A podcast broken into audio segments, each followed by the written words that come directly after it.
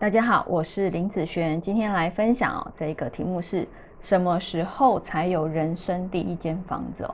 这样子的问题其实也还蛮常人问哦，所以我们就来看看以命理的角度，哪一些运势呢变好的时候哦，其实在这方面是有机会的哈、哦。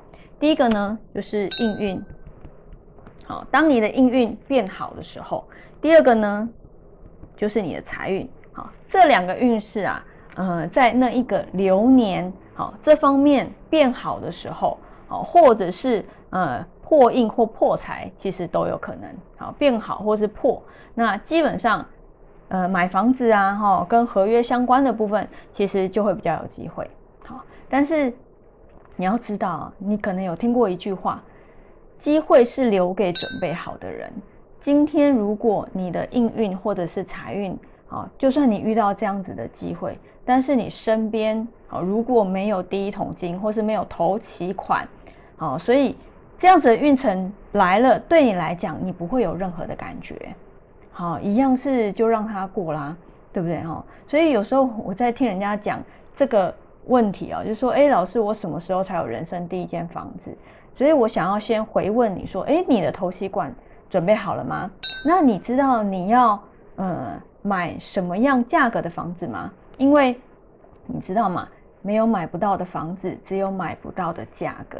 好，所以你的能力到哪里，那你就是买那个能力的房子，对不对？所以刚开始，如果你有这方面的梦想，你想要去实现它，你可以去做一些计划。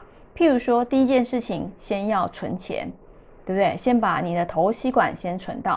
那第二件事情呢，就是慢慢可以去了解房价。好，你的能力到哪里，那可以买哪个房价的房子。好，那哪些区域是比较适合你的，对不对？那第三点就是实现你的梦想了。但是前面这两点哦，就是呃要去把它做一个准备，做一个规划。很多事情啊。要先去有一个想法，有了想法之后，要去行动，做一些可行性。